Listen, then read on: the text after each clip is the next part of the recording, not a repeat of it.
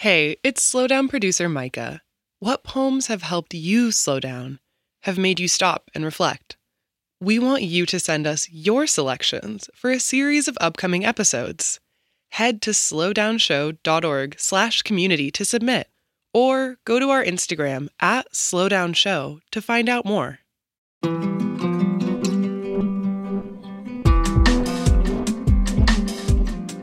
I'm Major Jackson, and this is The Slowdown. This week, we're doing something special. We're exploring poetry in all of its forms with kids who write, rhyme, and sing about their lives. Our co host today is Durete. She's 13 years old, and she loves to get bubble tea after school with her best friend, Tira. That's smart. I got mango yesterday. I'm either getting mango or peach. Hi, could I please get a mm, peach bubble tea with extra bubbles? I've never had bubble tea, but the way Durete described it made it sound delicious. Satisfactory bubbles at the bottom of an ocean of sugar. And her descriptive powers didn't stop there. Here's how she described Tira's laugh. Okay, alpaca, moose, cat, and pigeon. I'm sorry, I didn't know my laugh was a coo. I. Like, Yeah, it's like a little moment. It's a it's a nice symphony of animals. Their friendship started a few years ago at a march against climate change in New York City. And I remember thinking that you were really cool because you had your buns and you had your different colored braces. And I was like, oh, one day I'm going to get braces. Looking back, that was extremely naive. I hate braces. I have them now.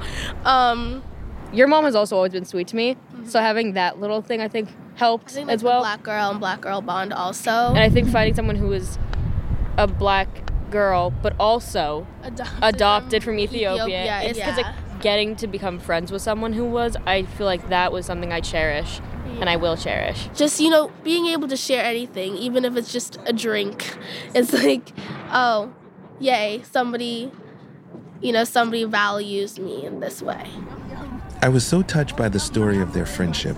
I couldn't wait to chat with Durete myself.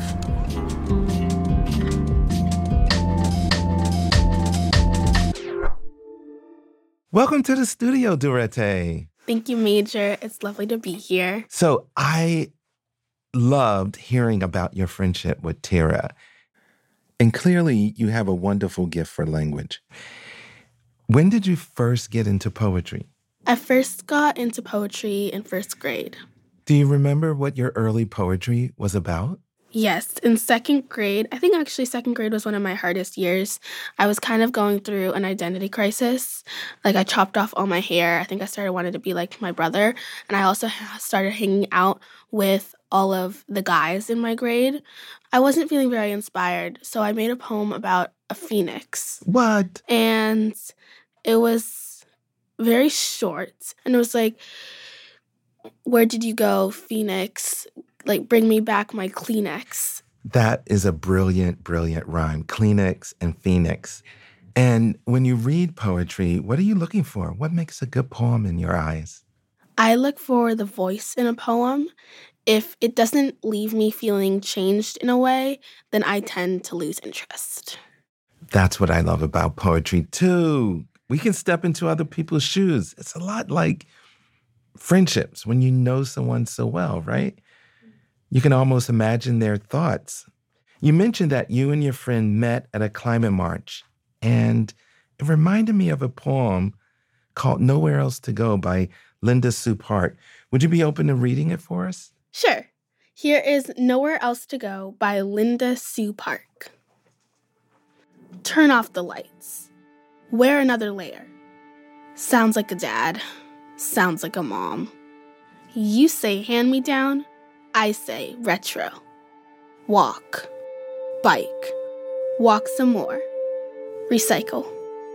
See what I did there? Bike. Recycle. Your name in Sharpie on a good water bottle. Backpack. New habits. No thanks. Don't need a bag. What else? Oh, yeah. Tell 10 friends who can tell 10 friends who can tell 10 friends. Make enough noise, maybe the grown ups will finally hear. The scream in the title. That was such a good reading, Durete. Wonderful. So, what do you like about this poem, Durete? Definitely the last line. Last line is great. It gives the voice that I'm looking for. And I think your name in Sharpie on a good water bottle. Me and my brother have done that multiple times because it's kind of us marking our territory. so the the last line points up to the title, which is quite powerful, right? Nowhere else to go. hmm So, Durete, what does the title Nowhere Else to Go mean to you when you read the last line, the scream in the title? It gives me this trap feeling. So the scream, I don't think it's a very happy scream. I think it's a scream of desperation Mm, and a scream. You know what? what's that? Maybe this is the earth. That's speaking? Yeah, maybe this is the earth screaming, saying, I can't fix you guys. I cannot help myself because I'm too damaged. You guys need to help me. You guys need to walk. You need to bike. You need to walk some more. You need to recycle. This cannot come from me. Yeah. I love that. You just personified planet Earth as speaking hmm in this poem. That's quite powerful. Thank you. Yeah.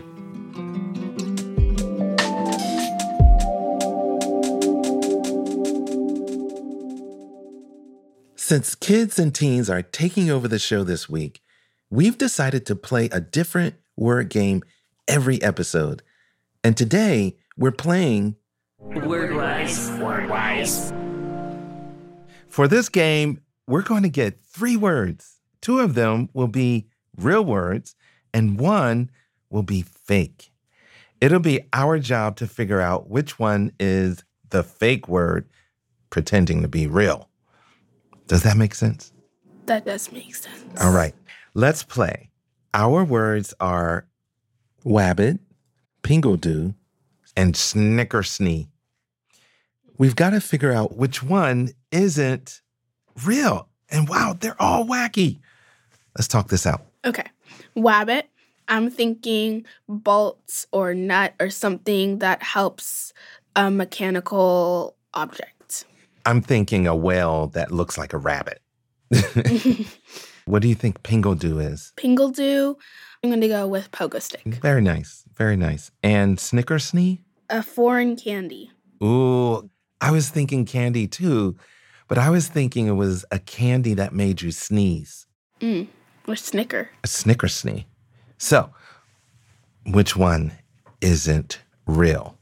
Wabbit, pingle-doo, snickersnee. I think that the imposter word is snickersnee. and I think the imposter word is pingle-doo. All right, drum roll, please.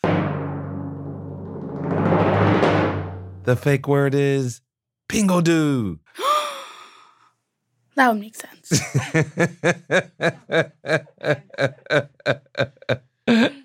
Do you get to know what they mean?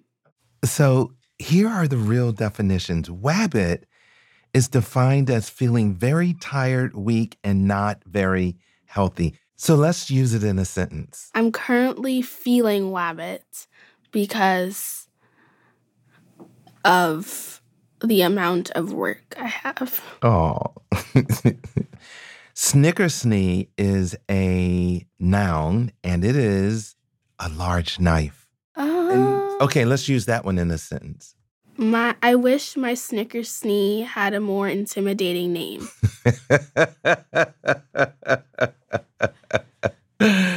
Great work, Durete. Now, before I go get myself a passion fruit bubble tea, let's listen to our haiku of the day. We asked young poets around the country to send us their work, and we received this beautiful poem about the ocean from Anna Dean in Birmingham, Alabama. Wonderful deep blue. Ecosystems to explore. Waves crash on the shore. Explore and shore, that's a rhyme that I adore. That is so clever. Look at you. That's it for our Kids Poetry Special. We had such a great time talking about poetry with these talented young folks. And we'd love to know what you thought of the special too. If you have a haiku you'd like to submit or feedback you'd like to share, please head to slowdownshow.org slash contact and send us your thoughts. This episode was produced by Rosie DuPont, Micah Kilbon, and Maria Wurttele, with help from Erica Kraus and Beth Pearlman. Our editor was Molly Bloom, with engineering by Josh Savageau. Original music was composed by Alexis Cuadrado, with a remix by Mark Sanchez. Beth Pearlman is our executive producer, and the executives in charge of APM Studios are Chandra Kavati, Alex Schaffert, and Joanne Griffith. Special thanks to Benjamin Weiner and Asia Wadud.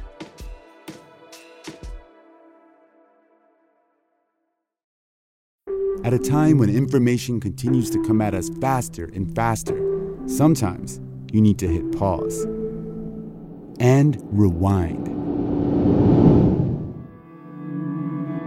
NPR's Throughline takes you back in time to the source of the news stories filling your feed.